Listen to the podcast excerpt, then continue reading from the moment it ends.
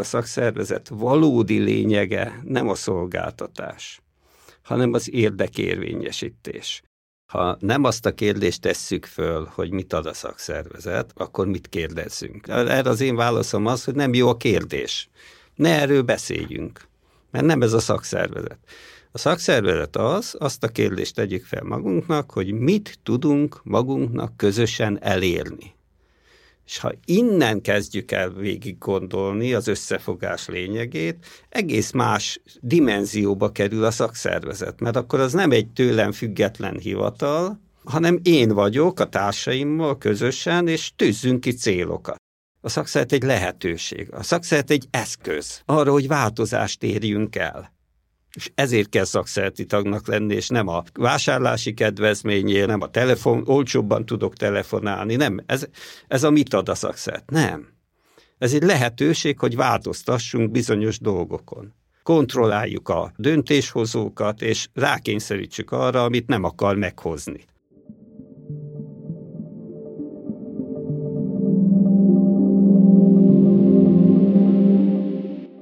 Sziasztok, ez itt a Mi a Teendő 25. alkalma. Én Éber Márk vagyok. Én pedig Pap Szilárd, sziasztok! A mai alkalommal a szakszervezetekről fogunk beszélgetni, pontosabban arról, hogy hogyan tudnák a munkavállalók, a dolgozók Magyarországon jobban érvényesíteni az érdekeiket. A mai alkalomra meghívtuk Karácsony Szilárdot, elsősorban az Érdekérvényesítés című nemrégen megjelent könyve kapcsán, hogyan erősítsük meg a szakszereti mozgalmat, ez a könyved alcíme. Nagyon köszönjük, hogy el tudtál jönni. Én is köszönöm a meghívást, és üdvözlöm a hallgatókat.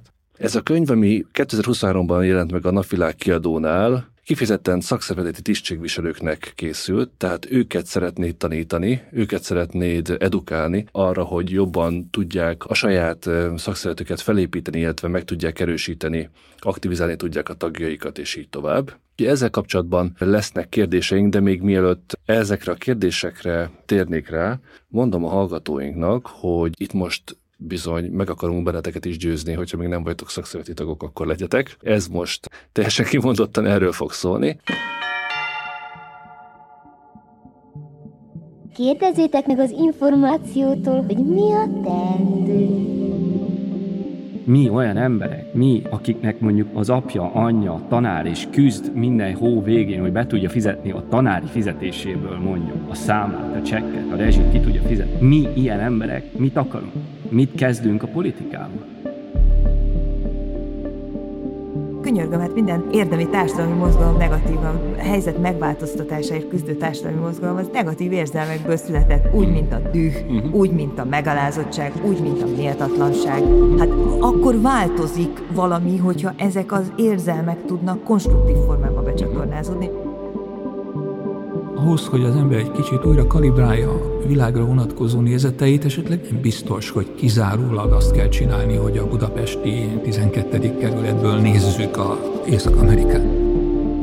Kapitalizmus újratermeléséhez mindig, mindig kell a válság, akár egy ideológiai szinten. Tehát, hogy ez, ez, ez úgy tud működni, hogy, hogy az emberek torkához van tartva a kés. Ha az nem lenne oda tartva, nem más, hogy lehetne gondolkodni, nem más, hogy működne a cselekvés. Nem hiszem azt, hogy az emberi elidegenedés tökéletesen felszámolható, ugye ember és ember között mindig lesz valami távolságosak a szerelem ritka pillanataiban oldódik fel. Stílszerű legyek, egy fontos kérdés van, hogy élet. Mondok is néhány szót arról, hogy ez a könyv, ami most megjelent, ez tulajdonképpen egy 22 évvel korábban már megjelent könyvnek a felújítása, aktualizálása, akkor munkakönyv volt a könyvednek a címe, és akkor még Magyar Szakszereti Mozgalomban is sokkal több tag volt. Nézzük meg a dolgozók, a munkavállalók szempontjából ezt az egész kérdést. Az idősebbeknek sokszor az államszocialista tapasztalatok miatt az jut az eszükbe, hogy valamilyen szolgáltatást kell nekik várni. A szakszereteknek van egy ilyen szolgáltató modellje, a legtöbben ezt ismerjük, ezt ismerik, és ezt teljes joggal kárhoztatod és azt mondod, hogy akkor tudnának igazán erősek lenni ezek az érdekvédelmi, érdekérvényesítő szervezetek, hogyha át tudnának állni a szervező modellre. Arra gondoltam, hogy kezdhetnénk ezzel, hogy ezt világíts meg, kérlek. Nagyon, nagyon jó kezdés, mert végül is az egész könyv lényege e köré épül. Jó mondtad, hogy amikor az ember megkérdez az utcán, vagy bárhol a környezetében, hogy mondd már meg, mi az a szakszervezet, vagy egymástól kérdezik az emberek. Mert ugye szakszervezettel mikor találkozik az ember, ha balhé van. Például legutóbb most a Volán Strike uh-huh. kapcsán kerültünk be a hírekbe, mármint szakszervezetek, és hát a szakszervezet az egy ilyen kötekedő, nem igazán lehet elhelyezni, mert néha fölbukkannak, de egy ilyen folyamatos jelenlét a társadalomban nehezen tapasztalható.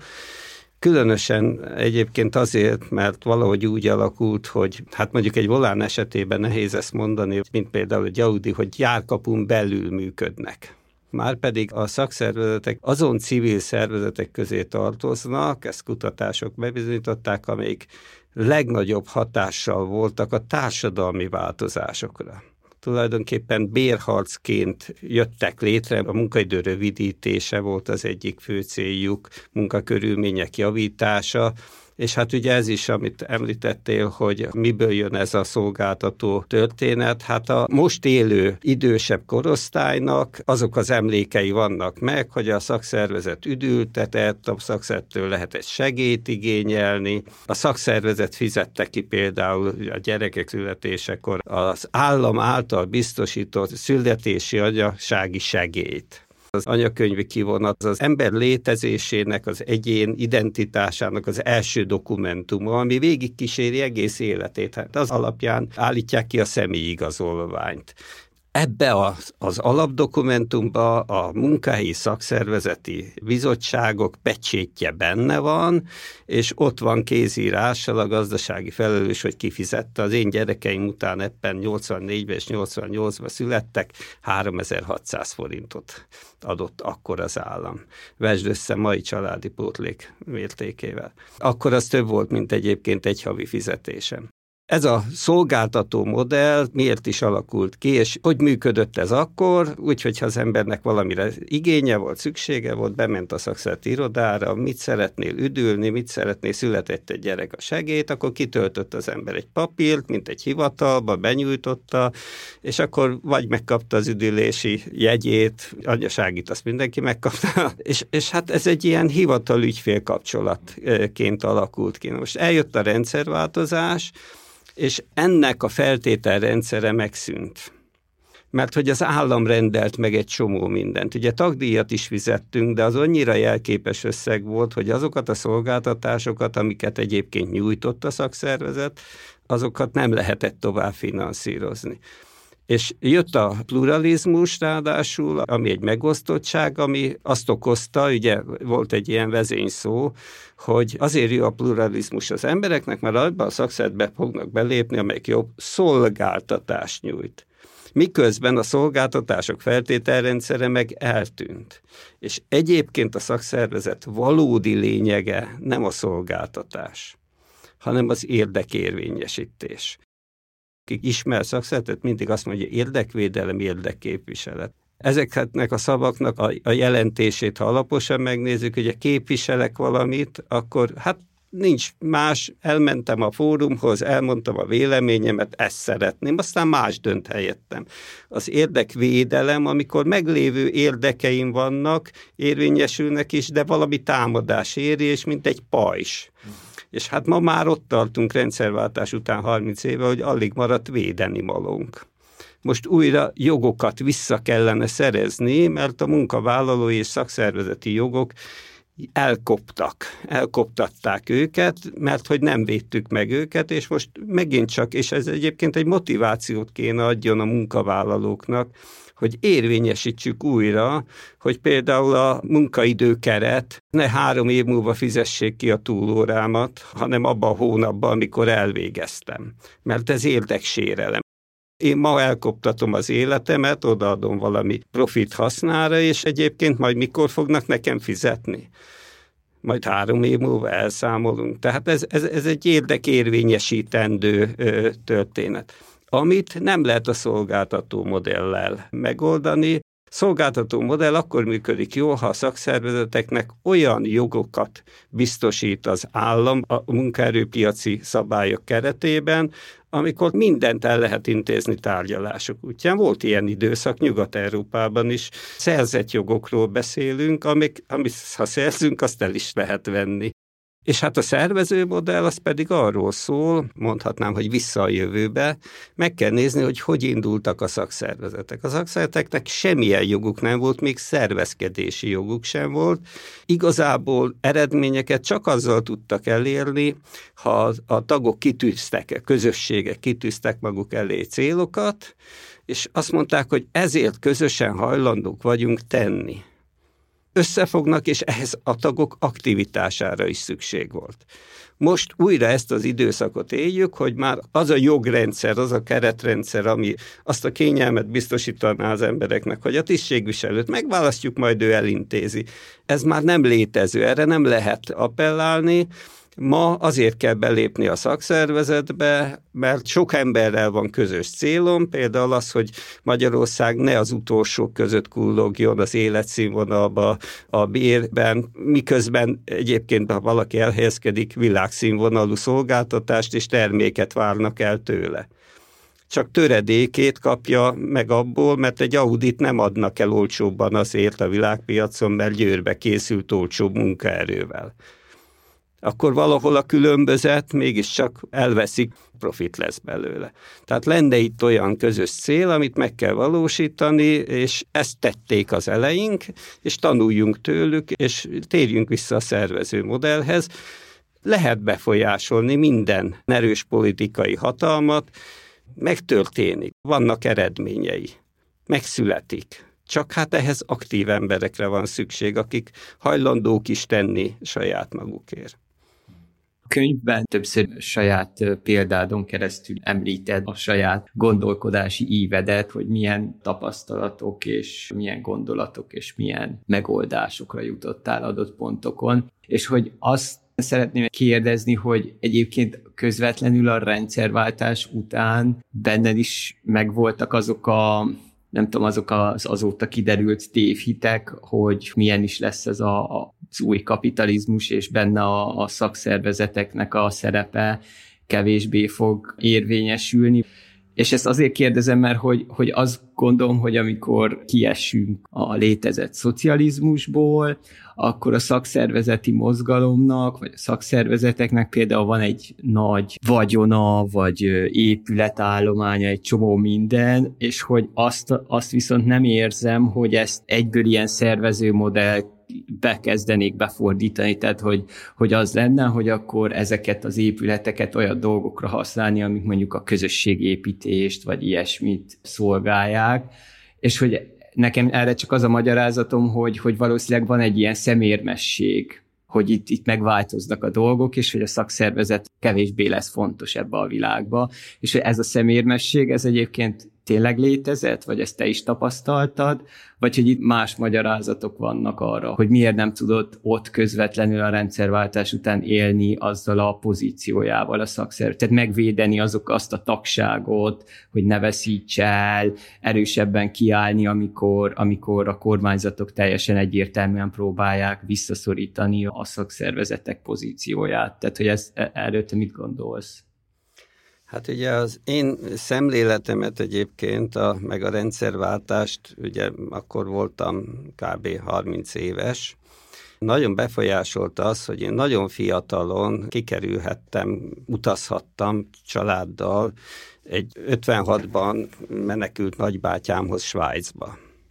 Édesapám népművelő, aki falun közösségeket szervezett, kiváló népművelő is lett a 60-as években, olyan élet volt ott falun, még nem volt annyira televízió, tényleg, aki a Mézga Gézát nézi, hogy, hogy úgy, úgy benyomták egymást az emberek, nekünk volt egy kicsi talán 13 centis tévénk, de ott néztük a, a táncdalfesztivált, és egy hét múlva meg, meg a színpadunkon szerepeltek, hakniztak azok a művészek. Tehát egy ilyen környezetben nőttem föl, ahol a közösség meghatározó volt számomra, és akkor kimentünk Svájcba, a nagybátyámhoz, akkor először tíz éves voltam, és azon csodálkoztam, aztán többször sikerült, 80-as években szinte már évente, meghívással lehetett menni. Már akkor szöget ütött a fejembe, volt egy ilyen 14-5 éves élményem, hogy az ottani fiatalok mopeddal jöttek, mentek, még iskolába jártak, de már dolgoztak, de maszeknál dolgoztak. Hogy tervezik ők az életüket ilyen maszek alapon?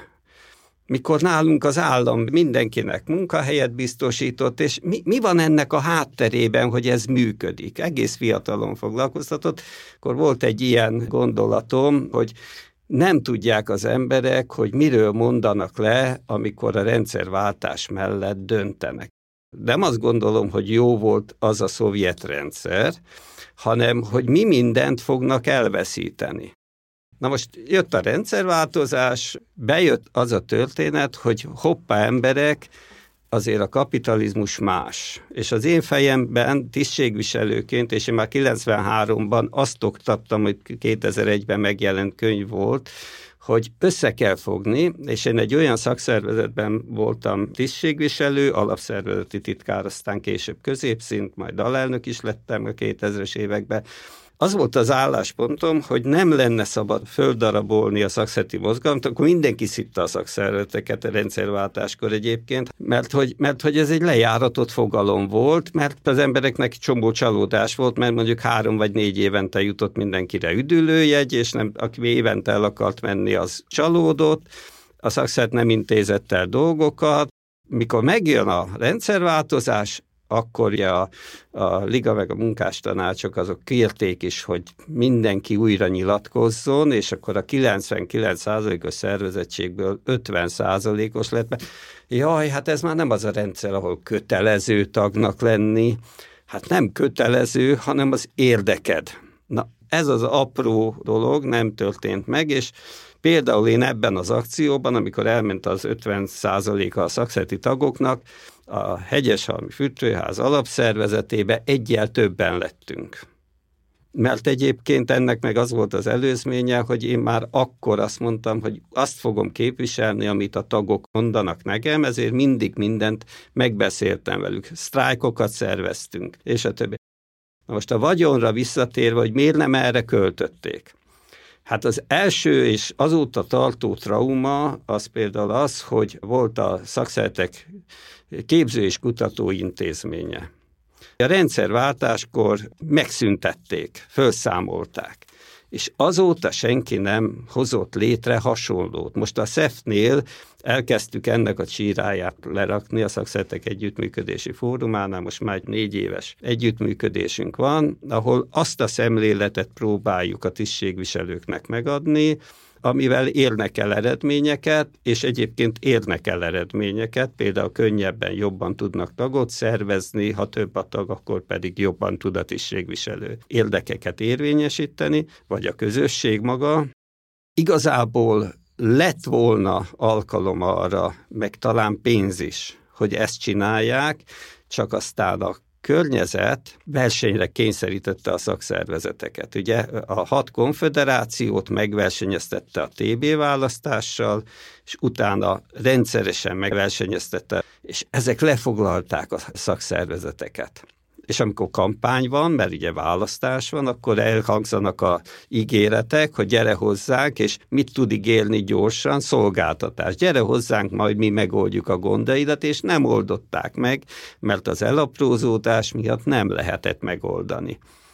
Ugye mikor volt a vagyonmegosztás? Akkor, akkor történt a vagyonmegosztás, amikor az MSOS, aminek még volt majdnem egy millió tagja, 92-3 körül bejelentette, hogy biztosítót és bankot alapít. A vagyonán. Akkor a vagyona volt. Most erre jött a vagyon megosztás, hogy nehogy meg tudja tenni, mert hát akkor kié lesz a profit. Hát a banké, és akkor olcsóbban tud hitelt adni, magasabb lesz a befektetés, hát ezt a piacot nehogy már a szakszervezet lenyúlja, és jött a politika, aki elintézte, hogy a szakszeti vagyon legyen megosztva. Most a megosztott vagyon, a megosztott tagság, és az emögött lévő kampányszerű ideológiák, hogy a régi szakszervezet nem jó, az új szakszervezet egyébként meg felkészületlen, de lelkes emberek voltak, Na most ez őrölte, és elvitte a vagyonnak a jelentős részét, ma már csak az emlékeiket látni, hát itt vagyunk a Munkácsi utcában, a túloldalon, a Bencúr utcában, a Városligeti fasorban, még ma is van egy-kettő szakszervezeti székház, de minden második épület egy vagyontér, és felérték a szakszervezetek. Na most, ha belegondolok abba, hogy ez mondjuk ad-e reményt, vagy lehet-e bármi hasonlót tenni, mert minden csak pénzzel lehet elintézni, és akkor jön a történelem, hát amikor elindult ez az egész mozgalom, semmiük nem volt. Az égvilágon nem voltak szakértőik, nem volt cégházuk, nem voltak független tisztségviselőik, céljaik voltak. Céljaik voltak, reményeik voltak, amiket maguknak állítottak föl és olyan eredményeket értek el, például a nyugdíjrendszer. Nem tudják az emberek, hogy a szakszervezeti mozgalom követelése volt a nyugdíjrendszer, az egészségügyi ellátórendszer. A nyolc óra munka, hát ma hány ember dolgozik nyolc órát? Hát vissza kéne térni, vissza kell állítani a képzést. Tehát, hogyha mindenhez szaktudás kell, akkor a szakszeti tisztséghez nem kell szaktudás. Hát az egy a menedzsmenttel szemben ülő, felkészült, a közösséget vezetni képes. Egyszer összeírtam ilyen álláshirdetésszerűen, hát olyan csúcsmenedzseri elvárásaink vannak egy alapszereti tisztségviselővel szemben. És neki járna a tudás, és ez a tudás azért hiányzik, mert amit Papszi kérdezett, hogy abból a ma még meglévő vagyomból Néha volt ilyen, hogy valaki megkérdezte, hogy mi befektessük. Van egy kis pénz a szakszeretnek, mi befektessük. Most tényleg az a kérdés, hogy milyen kötvényt vagy részvényt vegyél. Fektesd az oktatásba. A legjobban megtérülő történet. Ezt nem én mondom, hát ezt multinacionális világcégek vezetői mondják hogy a legtermelőbb dolog, amivel legjobban profitot lehet termelni, az az agy.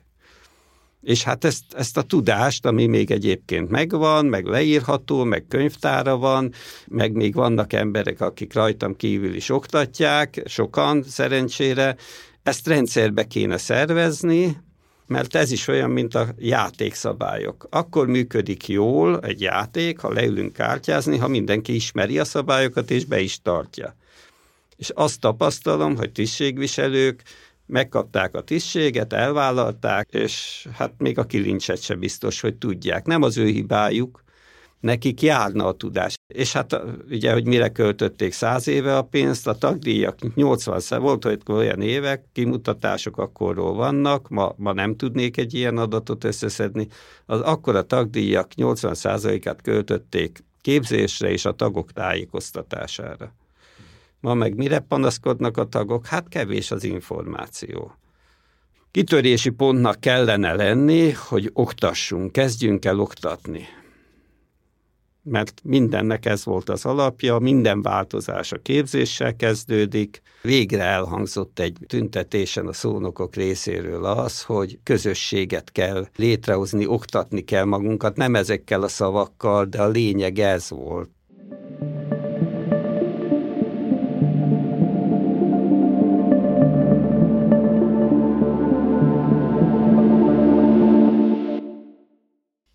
Fantasztikus egyébként a, most, ahogy így beszéltél, az jutott eszembe, hogy van ez a Kondor Vilmos krimi, a második magyar köztársaság, ami így elképzeli, hogy mi lett volna a 45 után, hogyha nem sztálinizmus van, hanem egy ilyen demokratikus rendszer. És hogyha most azon gondolkodtam, hogy mennyire fantasztikus ilyen alternatív történelmet lehetne írni, vagy egy ilyen science fiction hogy csak ez, amit mondasz, hogy, hogy 90 után, hogyha létre tud jönni egy, egy szakszervezeti bank, és így ö, egy csomó ilyen ö, intézmény meg tud erősödni, akkor itt gyakorlatilag egy teljesen más országba élnénk most, ahol az egyébként ócskavasként eladott üzemek egy részében most dolgozók tulajdonában lévő szövetkezeti gyárak tudnának működni, mert lett volna olyan kezdőtőke, amiből egyébként versenyképessé tenni, vagy modernizálni tudták volna azokat a helyeket, de hogy igen, lakhatás szempont, szóval csak, csak egy, egy, egy jól működő biztosító és és bank, amelyik elsődleges célja nem a százszázalékos profit kinyerés, hanem esetleg más szempontokat is figyelembe, más társadalmi jóléti szempontokat figyelembe vevő egy-két ilyen intézmény konkrétan egy tök más országot eredményezett volna 20-30 év alatt, tehát ilyen radikálisan. Most így ettől beindult a fantáziám, és nincs szép írói képességem, de hogy amúgy, ha valaki a hallgatók közül van, akkor érdemes lenne elképzelni egy olyan könnyen olvasható detektív regény formájában is egy alternatív országot ilyen szempontból. Én azért nem 90-re tenném ezt a dolgot, hanem 45 után 48-ig, mert tanulmányaimban erre is úgy kellett ráébredni, hogy egyébként, ahogy az országba a front átvonult, most nagyon nehéz ezt úgy megfogalmazni, de az orosz csapatok jöttek és foglalták az országot, illetve hát szabadították fel a német hadsereg alól. A szakszervezetek a frontvonal mögött azonnal elkezdtek megalakulni. Tehát azt kell tudni, hogy a két világháború között ugyan engedték a szakszervezeteket létezni, de igazából túlélő üzemmódban voltak, hát az akkori politika szerint, meg a tanácsköztársaság következménye, és fehér terről, és a többi okám. És a felszabadulás azt is hozta, hogy akkor most máshogy fogjuk csinálni, és az emberek tömegével léptek be önként a szakszervezetekbe. Ott volt a szociáldemokrata gondolat a társadalomban, csak mélyen elnyomva, terrorral, háborút árnyékában és a többi. Igazából ugye a szovjet hatalomnak, ugye 48, amikor a két párt egyesül és a többi, akkor meg is akarták szüntetni a szakszervezeteket. Hát a munkáshatalommal szemben a szakszervezet, az most akkor hogy lesz egyik munkás a másik torkának esik. És ekkor jött ugye az a gondolat, hogy akkor megkapják a, hát mit, hát a szakszervezetek miből lettek önsegélyező egyesületekből, akkor adjuk oda nekik. És ma is használják emberek az STK szót az orvosi rendelő szinonimájaként, és nem tudják, hogy egyébként mit jelent a betűszó mikor megkérdezem képzésen, STK-ba megyek, tudjátok hova? Persze, a rendelőbe mész. És tudod, mit rövidít? Hát, szakszervezetek társadalombiztosítási központja, mert öt, azt hiszem 40 vagy 50-től 53-ig a szakszervezetek kapták meg a teljes társadalombiztosítás felügyeletét. És akkor épültek fel a rendelőintézeteket, amiket aztán STK-nak becézett a köznyelv, és mai napig fönnmaradt ez a rövidítés, és mi lett volna, hogyha tényleg az a típusú, és akkor át kell menni hegyes halomnál Ausztriába. És ott meg elindult az a típusú szociális párbeszéd, egyeztetés, volt szerencsém Ausztriában meghallgatni, hogy ugye ugyanabban a koncentrációs táborba zárták be a nácik a osztrák elitet, a politikai vezetőket, gazdasági vezetőket, meg szakszervezeti vezetőket, és azon törték a fejüket, hogy hogy kerültünk ebbe a helyzetbe, hogy nem tudtuk magunkat megvédeni, és mondták, hogy oké, okay, ha innen véletlenül kiszabadulunk, vagy a szerencse okán, akkor ezentúl megegyező politikát fogunk, nem, nem egymás ellen küzdünk, hanem kiegyezünk. Az élet lejátszotta azt az alternatívát, amiről a Papsi az előbb említettél, hogy itt van két kis ország tenger nélkül Európa közepén, az egyik így fejlődött, a másik meg úgy fejlődött. A rendszerváltáshoz kapcsolódóan merült fel bennem egy kérdés, hogy korábban írásaidat is olvasva, illetve az érdekérvényesítést is olvasva, furcsának találtam azt, hogy kárhoztatod a pluralizmust.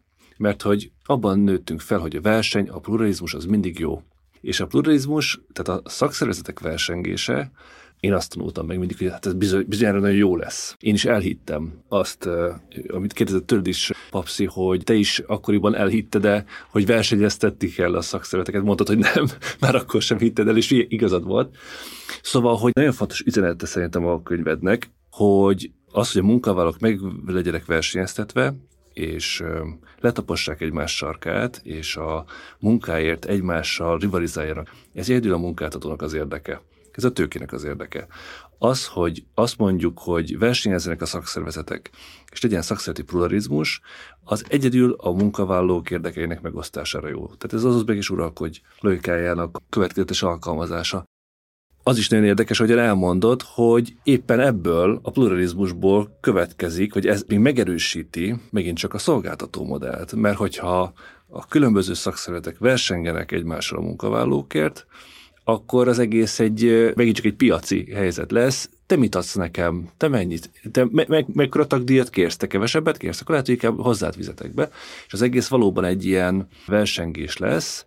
Valójában kevés számú, ám nagyon magasan szervezett és jól szervezett aktív tagsága a bíró sűrű szakszeretre lenne szükség, és azt egységesen fellépve, aktív tagsággal sokkal több mindent tudna elérni.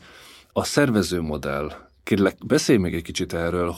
Értjük, tehát a tagságot aktivizálni kell, a tisztviselőt képezni kell, a tisztviselőnek saját magát is kell képeznie, a tagságnak saját magát is kell képeznie, és egy demokratikus folyamatban időről időre összejöve, megbeszélve egységesen döntéseket kell hozni, és ezt következetesen érvényesíteni kell és a könyved arról szól, hogy ezt hogyan kell csinálni. Mindig arra kérjük a bennünket hallgatókat, hogy olvassák el a könyvet, de azt hiszem, hogy úgy csináltam, nagyon sok hallgatónk erre, pontosan erre kíváncsi, hogy de hogyan?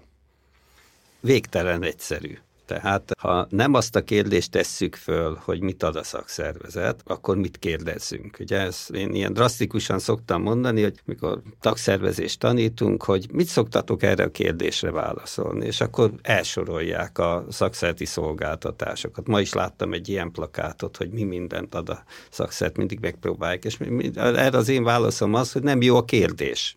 Ne erről beszéljünk, mert nem ez a szakszervezet. A szakszervezet az, azt a kérdést tegyük fel magunknak, hogy mit tudunk magunknak közösen elérni. És ha innen kezdjük el végig gondolni az összefogás lényegét, egész más dimenzióba kerül a szakszervezet, mert akkor az nem egy tőlem független hivatal, hanem én vagyok a társaimmal közösen, és tűzzünk ki célokat. És akkor ezekért a célokért mire vagyok hajlandó? Mert ugye, ha azt mondom, hogy többért akarok, és a szakszert intézze el, akkor akármennyit hoz nekem ezüst tálcán, az nekem soha nem lesz elég. Miért csak ennyi? Meg a kuttál. Ha benne vagyok, részese vagyok a folyamatnak, ha a tagokat a folyamat részesévé tesszük, Például ez egy ilyen kommunikációs csapda, amikor a multinacionális cégeknél szokták ezt alkalmazni, hogy bértárgyaláson üzleti titkok hangzanak el, ezért a delegáció tagjai nem mondhatnak el dolgokat a tagoknak, akiknek a jövőjéről beszél. Hát ez összeegyeztethetetlen azzal, ami a szakszervezet. Ilyen bértárgyalásban nem mennék bele. Tartsa meg magának az üzleti titkait arról beszéljen, amiről én beszélhetek a tagoknak, és minden egyes alkalommal, amikor lefolyik egy tárgyalás, egy, közösen elhatározzuk, hogy mi a cél. Közösen elhatározzuk, hogy mit vagyunk érte hajlandók tenni. Na itt már elindul egy belső alkú mert hogyha a szakszerti tisztségviselő intézze el, akkor az csillagos az ég. Ja, hogyha, hogyha itt, itt, itt meg kell értenem azt, hogy akkor most, mert ugye mindig ezzel jön a munkáltató, ha túl magas a bér, akkor elveszt, kisztrájkoljátok magatok alól a munkahelyet. Tehát mindig ezt teszi a serpenyő, másik serpenyőbe, hogy ha sok, túl sokat követelsz, akkor becsuk a cég. Hát ezt egyetlen szakszervezet sem követelheti, hát elvesznek a munkahelyek. Szóval a folyamatba kell az embereket bevonni, mert róluk szól, az ő érdekik. Az, hogy egy tisztségviselő elmehet egy tárgyalás, az nem az ő érdeme, nem, nem valami struktúra érdeme, hanem a felhatalmazást az emberektől, a tagoktól kapja. Én ezt 90-es években ösztönösen így csináltam. Beszéltem az előzményekről. És mondtam a hegyes halom, ugye, mi Budapesten döntöttek sok mindenről, és mondtam, hogy kollégák, engem akkor fognak ott komolyan venni, ha tudják, hogy kiknek a nevében beszélek. Tehát ha ti nem vagytok, ez volt az érvem egyébként még 91-ben, mikor újra kellett nyilatkoztatni, ha nem vagytok mögöttem, akkor engem nem fognak komolyan venni. És mivel mögöttem voltak, ezért amikor én fölálltam és beszéltem egy 60-80 fős ilyen nagy testület akkor tudták, hogy ez egy olyan ember, aki mögött áll tagság. És ez tekintét adott a szavaimnak. Az ő tekintélyüket tudtam közvetíteni. És hogyha ez elszakad egymástól, ez a dolog, hogyha egy tisztségviselő még ha legjobbat is akarja, és ezüstrácán viszi az embereknek, az nem lesz elég. Ha részeseik a folyamatnak, bevonjuk őket, és, és újra tervezésbe is, tehát most követeltünk ennyi bélt, ennyi az ajánlat. És velük megbeszélve, akkor érteni fogják, hogy ez mekkora küzdelem volt. És egyébként, ha meg, megbeszélhetik a megállapodás, az akkor az ő sikerük. Tehát akkor, amikor ma Magyarországon aláír egy bérmegállapodást egy szakszeti vezető, az a tagok sikere. Csak nem közvetítjük ezt vissza, így feléjük, hanem mit mondunk? A nyelvi probléma, és az, a szakszervezet megállapodott, a szakszervezet elérte. Amikor én alelnök voltam, meg a szervezetem újságját is szerkesztettem, következetesen így kommunikáltam. Az összefogásunk eredményeként megszületett a kollektív szerződés. Mert az emberek, ez mind az összefogásuk eredménye. Tehát tisztségviselőként így tudod be. Az első kérdés, nem azt kérdezem, hogy akarsz-e tag lenni, mi az, amivel elégedetlen vagy? Mi az, ami, amin változtatnál? És ha ez többiek emberekével találkozik, akkor jöjjünk össze és beszéljünk erről. Faragjunk belőle célt. Nincs kollektív szerződés, akartok, hát mire jó az? Akkor beszéljünk erről, hogy az mire jó. Mennyivel jobb, mint az egyéni munkaszerződés. Nem tesznek különbséget ma az emberek e között, pedig ég és föld. A kollektív szerződés az egy kollektív jog, ami magasabb szinten ismeri el a közösséget, mint az egyént. Magasabb szinten. Közösségként kell létezni. Ez nagyon fontos, ha együtt döntünk, és nem valaki tisztségviselők fönt testületek döntenek fölöttünk, hanem mi közösen döntünk, akkor az a közösséget is erősíti. Amikor sztrájkra fölhívás kijött, akkor nem én döntöttem el, hogy akarnak ezt sztrájkolni. Kimentem a műhelybe, és megkérdeztem. Beleálltok, vagy nem álltok bele? Én azt fogom képviselni. Ha nem, akkor az érveiteket is fogom közvetíteni. Ha igen, akkor, akkor pedig azt. Soha nem volt olyan sztrájkom, ami ne lett volna egységes mert előre egyeztettük, és nem az, hogy eldöntötte valahol egy kongresszus, vagy egy választmány, vagy bármi, hogy most már ott tartunk, hogy sztrájkolni kell. Ja, és az emberek, akiknek ezt végre kell hajtani. Ez is egyébként edukáció. Hát egy csomó tévhit van a sztrájkokkal kapcsolatban. Meg kell tanítani, meg lehet, és meg is kell tanítani az embereket, hogy hogy kell egy sztrájk alatt viselkedni szükség lenne arra, hogy ezt a típusú tudást is minél többen megérjék. Volt egy könyvem szakkönyv címmel, abban például, amit ezekről a dolgokról tudtam, ott leírtam. Ez a könyv is timmelámmal elérhető, de nagyon nehezen. Abban is jó lenne egy újrakiadás. Át is szerkeszteném, majd lehet, hogy egy-két év múlva ezt most ki kell pihennem. Uh-huh.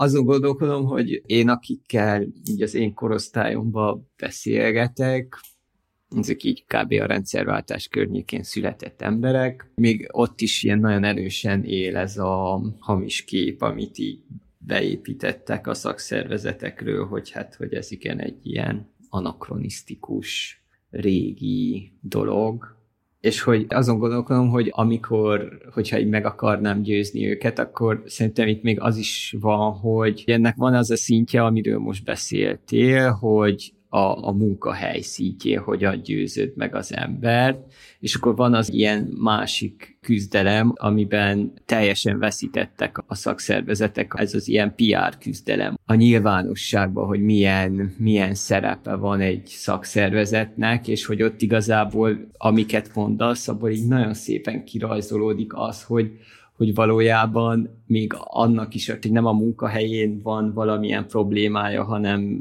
vagy adott esetben szabad foglalkozású, vagy tőke tulajdonos, még azoknak az embereknek is az, hogy ez az ország belecsúszott egy ilyen jobboldali fél diktatúrába, és hogy, hogy a magyar demokráciát azt húsz év alatt gyakorlatilag le lehetett gyalulni, annak például az egyik oka az, hogy hogy a szakszervezetek olyan pozícióba lettek beleszorítva, hogy egy ilyen valami negatív dolog, holott pont azáltal, hogy képes erőt kifejteni a vagyon koncentrációval szemben, hogy a közösen megtervelt javakból próbál minél többet a munkások oldalára megszerezni. Pont azt teszi lehetővé azt, hogy egyébként egy jól működő demokrácia legyen, ahol létezik bizalom a rendszerbe, bizalom a jólétbe, és így tovább. Szóval, hogy még azokat az embereket is, akik egyébként azt érzik, hogy amúgy a hétköznapi életükben nincs szakszervezet, még azoknak is azt mondanám, hogy egyébként van egy ilyen áttételes hatása, és akkor itt jön be az, amit mondtál így az Ausztria-Magyarország összehasonlításból, hogy igen, nem csak az osztrák munkások jólétére, hanem az osztrák demokrácia jólétére is elképesztő pozitív hatása van annak, hogy léteznek és jól működnek szakszervezetek. Nagyon erős érzés volt, amíg közben olvastam a könyvet is, hogy így folyamatosan kikacsintottam, hogy a munkahelyi közösségszervezés, a munkahelyen belüli beleszólásért való küzdelem mindig minden alkalommal megtehető az a egyel magasabb lépés, hogy ez egész társadalmi szinten is ugyanígy működik említetted a négy igenes népszavazást, hogy ez is egy mekkora nagy, abban az időben mekkora egy nagy félreértés volt, hogy a munkahelyről ki, kiiktatni a politikát. Abszolút, abszolút. Az is, az is gyakorlatilag azt jelentette, hogy mindenki atomizálódjon, mindenki legyen egyedüli, magányos harcos, magányos farkas, szemben egy sokkal erősebb valakivel, a tőkével, aki emiatt mindent le tud uralni. Ugye a demokrácia fejlődése, ha a görögöktől nézzük, ugye ott egy részvételi demokrácia volt. Kimentek az agórába, jól megdumálták, és akkor aki szavazhatott, szavazott, tehát közvetlenül, de hát ezek kis városok, kis közösségek voltak korlátozva. Sokáig ez így ment, aztán sokáig nem nagyon volt demokrácia, mert autokráciák működtették a világot, és akkor elindult a demokratikus folyamat, mondhatjuk Angliát, a első parlament és a többi, és akkor lett a képviseleti demokrácia. Most a képviseleti demokráciával ma is egyébként, sok helyen van képviseleti demokrácia, de avval nagyon könnyű visszaélni. Mert hogy megszerzem a többségi szavazatot, aztán úgy alakítom, hogy örökre ott maradjak, és mindig nekem legyen igazam. És ma azt a részét éljük, vagy az utóbbi, akár a második világháború után, az úgynevezett ellenőrzött demokrácia. Az ellenőrzött demokrácia is egy, a képviseleti demokráciának egy olyan stádiuma, amikor beépülnek a fékek és ellensúlyok. És nem lehet akármiről dönteni, hanem előtte egyeztetni kell, és ezt nálunk fejlettebb országok, szinte a második világháború óta az általunk irigyelt országok, vagy úgy is mondanám, ahova mennek dolgozni a magyar fiatalok, vagy akár ott élni is, ez az ellenőrzött demokrácia működik. Na most az ellenőrzött demokráciának egy nagyon fontos része az, hogy legyen, aki ellenőriz.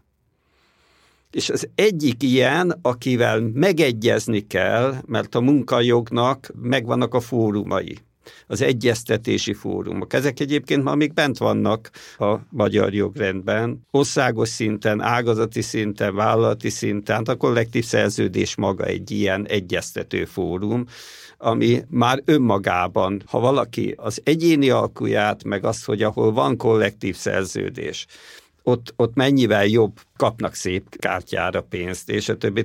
Ha ez nem épül föl civil oldalról, és ezért mondom én is, hogy a szakszervezet az a civil társadalom egy fontos része, ráadásul egy speciális része, amelyik speciális jogokat tudott szerezni, a megegyezés jogát. Ezt kellene erősíteni, mert ez egyébként aztán, ahogy a könyvben ugye az ábrán is rajzol, nem csak vállalati, nem csak állami, hanem a szakszeti mozgalom az egy világmozgalom, tehát a globalizáció nem egy új történet, hát az, az emberiséggel egyidős. A római hatalom egy globális szervezet volt, a római birodalom annó 2000 évvel ezelőtt. Tehát a döntéshozók azok globalizálódnak, akkor az általuk okozott globális problémát hogy lehet ellensúlyozni vagy megoldani. Igen, aki ma befizet, kevesen tudják, aki ma fizet szakszereti tagdíjat, és olyan szakszervezetben, amelyik tartozik egy magyar szövetséghez. A magyar szakszereti szövetségek tartoznak az Európai Szakszereti Szövetségbe, és az ott hozott döntéseket is befolyásolják. Minden olyan szinten ott kell lenni, ahol a munkavállalóról döntés születik. Ez a jó szakszereti mozgalom, és nem is értem azokat a szakszervezeteket, amelyek nem tartoznak Magyarországon szakszereti szövetséghez. Hát maga a szolidaritás, az egymásért való kiállás a szakszervezet lényege. Ha én nem tartozok egy olyan szövetséghez, ahol például a pedagógusok ott vannak, és nekik fáj valami, és meg kell oldani, akkor a, a szakszereti mozgalom az ki kell, hogy álljon értük. De ez csak akkor megy, hogyha egymással szövetségben vagyunk és egyeztetünk. Megint csak mondhatnék nyugati példákat, hogy Ausztriában egy helyre gyűjtik a tagdíjat, nem a vállalati, nem a munkahelyi szakszervezetekbe, hanem aki belép szakszereti tagnak az országos szakszereti szövetségbe, az ÖGB-be fizeti be. Ott teszik félre a sztrájk alapot, és hogyha mondjuk az ottani bölcsödei dolgozók akarnak sztrájkolni, akkor nem az általuk összegyűjtött sztrájkalap, hanem az egész társadalomból összegyűjtött sztrájkalap. Hát egész más a pozíciójuk. Ja, egy ilyen szakszeti mozgalommal Ausztriában nincsenek sztrájkok. Azzal meg kell egyezni. És meg is egyeznek. És mindenki jó jár, mert a sztrájk az egy nem jó dolog. Az kárt okoz. A volános sztrájkja az közvetve jut el a politikushoz, vagy a vállalatvezetőhöz, de az első kárvalottja az utas. Tehát ezekben a dolgokban kellene látni azt, hogy mi hogyan működik, a gyárkapunk kívül is tudni kellene, vagy az intézményen kívül is látni ennek az egésznek a demokráciára való hatását megfosztjuk magunkat attól, aki nem tag, az ezektől a lehetőségtől, az ellenőrzéstől fosztja meg magát és azokat, akik egyébként csinálnák. Ugye a könyvnek van egy ilyen mondat, hogy ha majd belépek, arán minden érvényes, amit a szakszert elér, ja, ha magadért nem vagy hajlandó tenni, akkor ezt miért várod el már? Milyen alapon várod el másoktól? Ja, hogy egyébként a kettő között csak az a különbség, hogy az egyik az egy tudatos döntés, a másik meg hallott valamit valahol, valamikor a szakszervezetről, ami éppen nem tetszett neki. És a dolog köszönő viszonyban nincs egymással. Ha száz évvel ezelőtt valaki tájékozódni akart, akkor miből tudott tájék? A közügyekről. Akkor az újságokból tudott tájék. Az volt a csúcs technológiája a kommunikációnak. És száz évvel ezelőtt a tagdíjakból a szakszertek saját újságokat adtak ki. A kor kommunikációs csúcs technológia szerinti tartalmakat legyártottak, és az eszköz meg a, az újság volt. Tartalomgyártási hiátust érzek a szakszereti oldalról. Akkor a tisztségviselők írták a cikkeket. Szerkesztették a népszavát. Szer- szerkesztettek a népszavát, ugye Somogyi Évre, akiről megemlékeztünk, főszerkesztője volt, tehát szakszerti emberek. Ma nem látom a tartalomgyártást.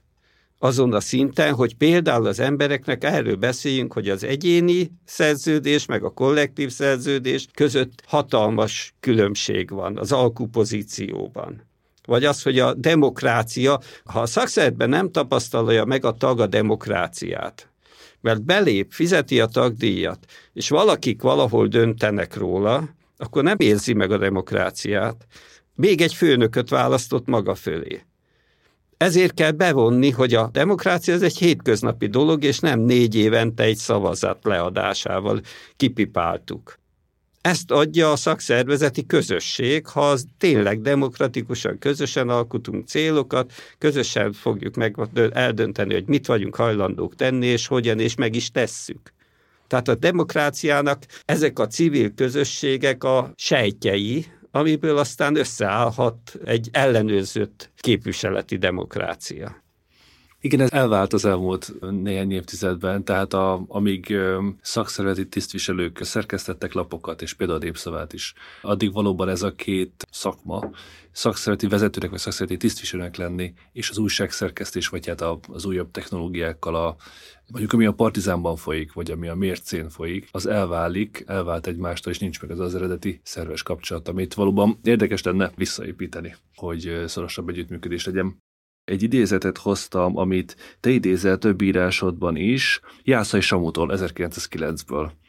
A könyv, amiben ezt Jászai Samu írja a következő idézetet, az a szakmozgalom útmutatója. Szóval 115 évvel ezelőtt ezt írta. Aki valaha Magyarország kultúrájának történetét megírja, annak szükségképp tanulmányoznia kell a szakszervezetek alakulását, működését és küzdelmeit. Kultúra és a szakszervezetek elválaszthatatlanok egymástól. A nép tömegek nevelése, szellemi és anyagi igényeinek fejlesztése a szakszervezetek feladatává vált. Az iskola a polgári társadalom érdekeit, a maradiságot szolgálja. A szakszervezetek pedig a munkásosztály szellemi és anyagi érdekeit, a haladást szolgálják. Ahogyan elmondtad, hogy a szakszervezet az tulajdonképpen a demokrácia iskolája, politika iskolája. Összefogunk, összebeszélünk, kifejezünk egy közös célt, azt valamilyen tisztviselőre, képviselőre átruházzuk, és megbízzuk azzal, hogy ezt képviselje, de tulajdonképpen bennünket képvisel. Sokszor ebben a podcastban visszatérünk ide, Papszival, hogy valahogy újra kell kezdeni. Vissza kéne térni a gyökerekhez. Volt korábban beszélgetésünk például Rosa Luxemburg Tömegsztrájk című könyvéről. Az utolsót ahhoz Csepregi Dávid írta, és akkor így hárman beszélgettünk vagy az előző alkalommal januárban Gramsciról, Antonio Gramsciról beszélgettünk, aki szintén maga és a munkásmozgalmakból nőtte ki magát. Valahogy idekére Jászai Samuhoz visszatérni, hogy a kultúraformálásnak, meg egyáltalán a képzésnek, az öntudatformálásnak, a művelődésnek kulcseszköze lehetne, kellene megint, hogy legyen a szakszervezet, hogy valóban elválaszthatatlan legyen a kultúrtörténet megírása, kultúra és szakszervezetek elválaszthatatlanok legyenek egymástól, és hogy újra tanuljuk a munkahelyi és a lakóhelyi politizálásnak vagy demokráciának az építését. Már is felteszek egy kérdést, csak most ezen a ponton a hallgatóknak szeretném még egyszer mondani, hogy olvassák el ezt a könyvet, mert hogy Karácsony Szilárd éppen erről ír, sok évtized tapasztalattal, hogy akkor ezt hogy is lehetne újra teremteni. Hogyan lehetne ezeket a képviseleti szöveteket újra szőni, mert eltelt három évtized, és kicsit több mint három évtized rendszerváltás után, és ezt nem annyira tanultuk meg, sőt, inkább sok tekintetben elfelejtettük. A kérdésem pedig az, hogyha varázspálcát lenne, és lehetőségedben állna folyamatokat nagyon meggyorsítani, akkor hogyan gyorsítanád meg? Említetted már a képzést. Említetted azt, hogy a, valószínűleg ezzel a varázspálcával a szolgáltató modellt kivarázsolnád szakszervezeti tagok és tisztviselőknek a fejéből is és a szervezői, organizáló, tehát valóban szervezői modellt és az aktivizálódást tennéd be a fejükbe. Nyilván az, egységben az erő gondolatát helyezi centrális helyre, Mit csinálném még ezzel a varázspálcával, hogy meg tudjuk gyorsítani ezt az újratanulási folyamatot? Mindenképpen arra lenne szükség, hogy ez a Jászai Samu idézet, ez engem nagyon megfogott annó, hogy az emberek szellemi és anyagi igényessége volt egy nagyon izgalmas időszak, amiről ez a könyv is szól egyébként. 1890-től 1904-ig ölelte fel a 15 évet a szakszereti mozgalom fejlődéséből, szinte a nulláról. Pont ez az az időszak, amikor a hallgatóknak talán ismerős lesz a Pál utcai fiúk című könyv, amiben van egy olyan szál, és ezt szokták használni pejoratív értelemben, sajnos a köznyelben teljesen pejoratív, a gittegylet. Ugye, szakszert olyan, mint a gittegylet hogy az emberek fejében bizonyos képek, mert annyi információ ér bennünket, hogy nem gondolkodunk el bizonyos dolgokon. Hát én a gittegyletet most akkor itt is hadd rehabilitáljam. A kérdés az az, hogy miért került bele Nemecsek elnő heroikus küzdelmének a sztoriába, hogy miért így bele a szerző Molnár Ferenc egy ilyet. Ugye mikor játszódik a történet? 1889-ben a szakszeti alakulás idején. Honnan tudjuk a regényből? Hát a Gitterlet pecsétjéről. Mikor jelenik meg könyv alakban a Pál utcai fiúk először? 1906-ban. Pont ugyanazt a sztorit fedi le. Miért írja bele? Azért, mert trendi volt egyesületeket létrehozni. Az iparosodás, az, hogy sok helyen, ugye előtte a mezőgazdaságban szétterült a munkaerő, az iparosodás egy helyre összevonzotta, és az emberek közösségeket alkottak, dalárdákat, ősegéző egyesületeket, Hát a legtöbb fociklub, meg kell nézni az angol és magyar fociklubok címereiben milyen dátum szerepel. Ez egy roppant forrongó időszak volt, és hát ugye jön a Molnár Ferenc kód, hogy miért pont Gittegylet Ha már egyesületet csinál, miért nem önkormányzatot, diák önkormányzatot, miért nem érdekérvényesítőt, mert hát akkor születtek a szakszertek. Hát azért, mert a cenzúrán nem ment volna át. Mert akkor éppen egy olyan időszakot, és kitalálta a gittet ami egy git gyűjtés és rágó egyesület, ugye ez van a pecséten. Mit fejez ki a git? A célt ugye amikor elveszi a dásztanár úr a gittet, akkor kimennek, hát akkor nincs gitt, akkor nincs cél, akkor nincs egy lett sem, és akkor nem csak előveszi, hogy hát én kikapartam itt a git. Ha git van, akkor van cél is, akkor van egy lett is. Tehát, hogy legyen az embereknek motivációja, célja. Higgyék el azt, hogy a dolgokon lehet változtatni ezt tenném a fejükbe a varázspálcával, azért, mert az az érzésem, hogy úgy gondolják, hogy a világ az már ilyen marad. Beleszülettünk, és, és ezen nem lehet már változtatni. Aki változást akar, az költözzön el egy olyan helyre, ami tetszik neki. Ugye a nagy különbség a szocializmus rendszerváltás előtti meg után, hogy előtte nem lehetett jönni menni. Ha valaki kiment, nagybátyám 56-ba kimenekült, és 76-ba jöhetett először haza. Akkor volt már olyan politikai helyzet, hogy nem fogják lecsukni azért, amiért 56-ba elítélték. Mert sokáig félt. De nem ez a megoldás, tehát ez egy egyéni megoldás. Tehát az, hogy Magyarország nem hozza azokat a körülményeket, amit ma egy fiatal az élet perspektívájában elképzel, akkor fölül a vonatra, repülőre, átszucol, és megpróbálja magát ott. Ez egy egyéni megoldás. Ettől nem lesz jobb a következő generációknak, vagy aki itthon marad. Azt kellene elhinnünk először, hogy a dolgokon igenis lehet változtatni. Igenis lehet befolyásolni a döntéshozókat, legyen az egy vállalatvezető, egy iskolaigazgató vagy a kormány. Mert lehet. Akarategyesítéssel. Az akarategyesítés az pedig demokratikus módon kell, hogy történjen, és ez tanulható. De az első, ami legfontosabb, hogy azt a plafont vagy azt a falat törjük át, hogy úgyse változik semmi. Ez az, ami nem igaz. Mindig változik valami, lehet, hogy nem változtatunk meg mindent, de magunkat meg tudjuk változtatni. Mint tud egy ember változtatni saját maga szemléletén? Itt kezdjük el. Remélem ez a könyv ehhez ad adalékot, hogy ennek mi a technikája. Az, hogy beszéljünk, tűzzünk ki célokat, nézzük meg, hogy milyen eszközökkel lehet. A kedvenc kérdésem, hogy mi a szakszervezet. A szakszert egy lehetőség, a szakszert egy eszköz arra, hogy változást érjünk el. És ezért kell szakszerti tagnak lenni, és nem a vásárlási kedvezményért, nem a, hát a jogsegélyszolgálat az pont egy jó, nem a telefon, olcsóbban tudok telefonálni, nem, ez, ez a mit ad a szakszert, nem. Ez egy lehetőség, hogy változtassunk bizonyos dolgokon. Kontrolláljuk a döntéshozókat, és rákényszerítsük arra, amit nem akar meghozni és legális egyébként. Ugye sokan azért nem szeretnek szakszert, a szakszert az balhés, ezt már mondta, vagy mind. Nem. A jó szakszervezet az lehet, hogy egyszer be kell, hogy bizonyítsa azt, hogy képes keményebb nyomásgyakorlásra, de ha, ha már egyszer bebizonyította, akkor utána már eléri azt a rendezett munkaügyi kapcsolatok szintet, amikor már nem kell ilyen, mint például a sztrájk nyomásgyakorlást mutatnia hanem ha azt mondja a mozgóvetők szakszerte, hogy ezt meg ezt szeretném, akkor velük leülnek tárgyalni. Mert tudják róluk, hogy tudnak sztrájkolni. És nem akarják még egyszer megtapasztalni, sem a döntéshozók, sem a társadalom. Akkor inkább megegyezünk velük. Ha már eljutunk erre a szintre, akkor nincs több balhé. Én ezt tenném, uh-huh. hogy, hogy az emberek higgyék el, hogy lehet változtatni a dolgokon. Uh-huh.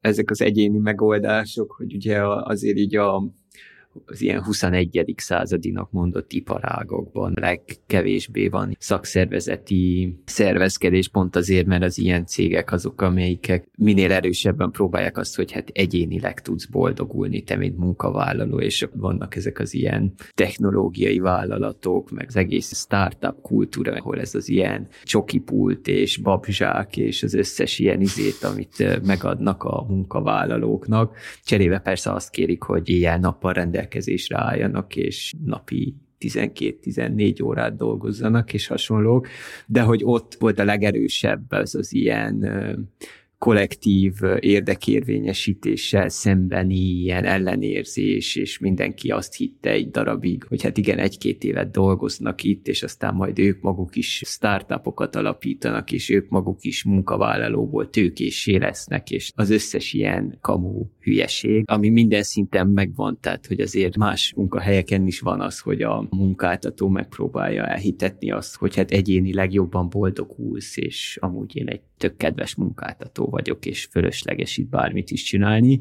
Na de hogy még ezeken a helyeken is most az látszik így még Amerikában is, ahol azért nagyon erős az ilyen szakszervezet, vagy Európához képest erősebb a szakszervezet ellenesség, és kis, kevesebb hagyománya is van. Szóval, de még ilyen helyeken is azt látszik, hogy még az ilyen tech-iparba is nagy vállalatoknál, mint a Google, meg Facebook, meg a hasonló, kifejezetten ezek a legjobban hűíthető fehér galléros dolgozók, ők hiszik el mindig leghamarabb azt, hogy egyéni megoldásokat tudnak hozni, és hogy ők valójában nem is munkások, hanem majd tőkések lesznek egyszer. Az a tapasztalatom, hogy egyébként a kék galléros munkások sokkal okosabbak ebben a tekintetben, őket sokkal nehezebb behűíteni az ilyen típusú dolgokat. Na de hogy még ott is rájöttek most már így 20 év tapasztalata után, hogy el kell kezdeni szerveződni, mert hogy valójában az összes kamu, amit a munkáltató megalkot PR-ként, az valójában nem úgy működik, és egyik napról a másikra ki fognak rúgni 200 ezer embert az egész iparágból, ahogy ez így a tavaly egyébként megtörtént, és egyik napról a másikra semmi tájékoztatás nélkül meg fogják ezt csinálni, meg amúgy is minden módon kizsákmányolnak és ez ellen csak közösségileg tudnak tenni, úgyhogy még ott is elkezdenek szexszervezeteket alapítani, ahol aztán tényleg semmi hagyománya nincsenek. Hát valamikor is a legképzettebb munkások voltak, akik elkezdték ezt az egészet, mert hát bennük született meg a felismerés. Itt egy emberöltőnek el kell telnie ahhoz, hogy azok a dolgok, amik valóban a szabadság gondolatához tartoznak, azok az új generációnak legyen rá igénye. És amit most Papsi mondott, én ezt érzékelem, és itt, ami a képzés vagy, a, vagy az emberi tapasztalás átadásban a fontos, hogy ugyanez már több megtörtént, abból lehet tanulni, mások bizonyos szempontból a körülmények, de ami abból hasznosítható, azt oda kell nekik adni tudásként. Tehát ezért is fontos az, hogy ez a tudás ne elvesszen, és ne újból kelljen mindent megszülni, mindent kitalálni, és megszenvedni, és vajudni vele, és az összes kárát elszenvedni, mikor ezen már a világ túl van, és ezt a tapasztalatot, ezt oda kell nekik adni.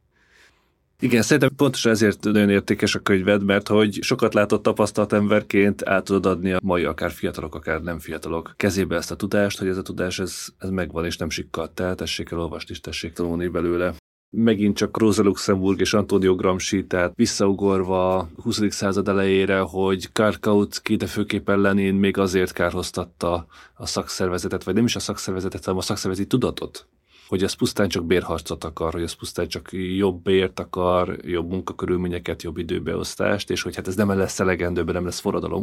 Bolsevik vagy kommunista frakció mindig tovább akarta lendíteni, és azt akarta, hogy ez csapjon át politikai fellépésbe, abban azért a politikai fellépésbe, amikor fennálló rendszerek a kereteit áttörik, de hogy ma nem aktuális ez a kérdés. Tehát nem az a probléma, hogy a munkásoknak csak trade unionista, tehát szakszereti tudatuk van, hanem ezt először is nulláról, vagy hát kevésről. Én meg úgy gondolom, hogy vannak stációk.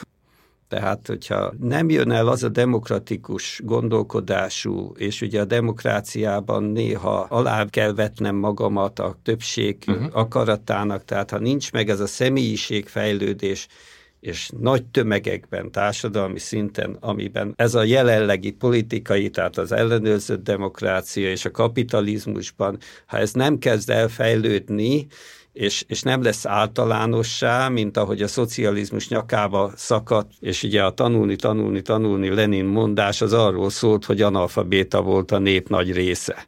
És ő kezdjen valamit a állami tulajdonba vett ugye mindent, és, és azt igazgassa jól. Tehát a bukta bele volt kódolva a történetbe. Hát nem volt annyi káder, és az emberi gyarlóság is még mellé jött, a hatalom megtartás, és a vagyonok szerzése, és a többi. Tehát, és ez egy stáció. Ez is egy tanulási folyamat.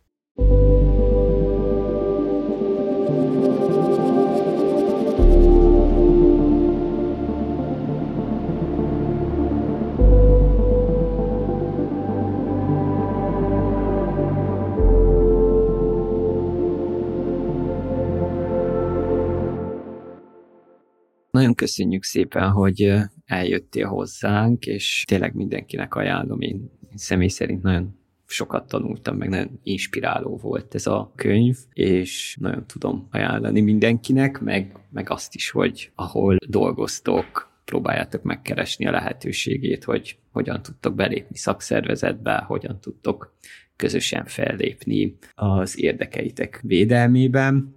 Köszönjük szépen, hogy meghallgattátok ezt az adást. Köszönjük szépen a segítséget az adás szerkesztésében Bozai Balázsnak, aki a Partizán podcastjainak szerkesztője.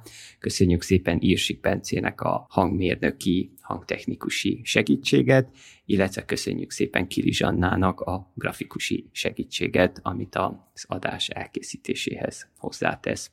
Hogyha tetszett ez az adás, akkor kövessétek a Mi a Teendő Facebook oldalt, osszátok meg, vigyétek hírét az adásainknak, hogyha észrevételetek, javaslatotok, kérdésetek van, akkor írjatok a mi a teendő podcast gmail.com e-mail címre.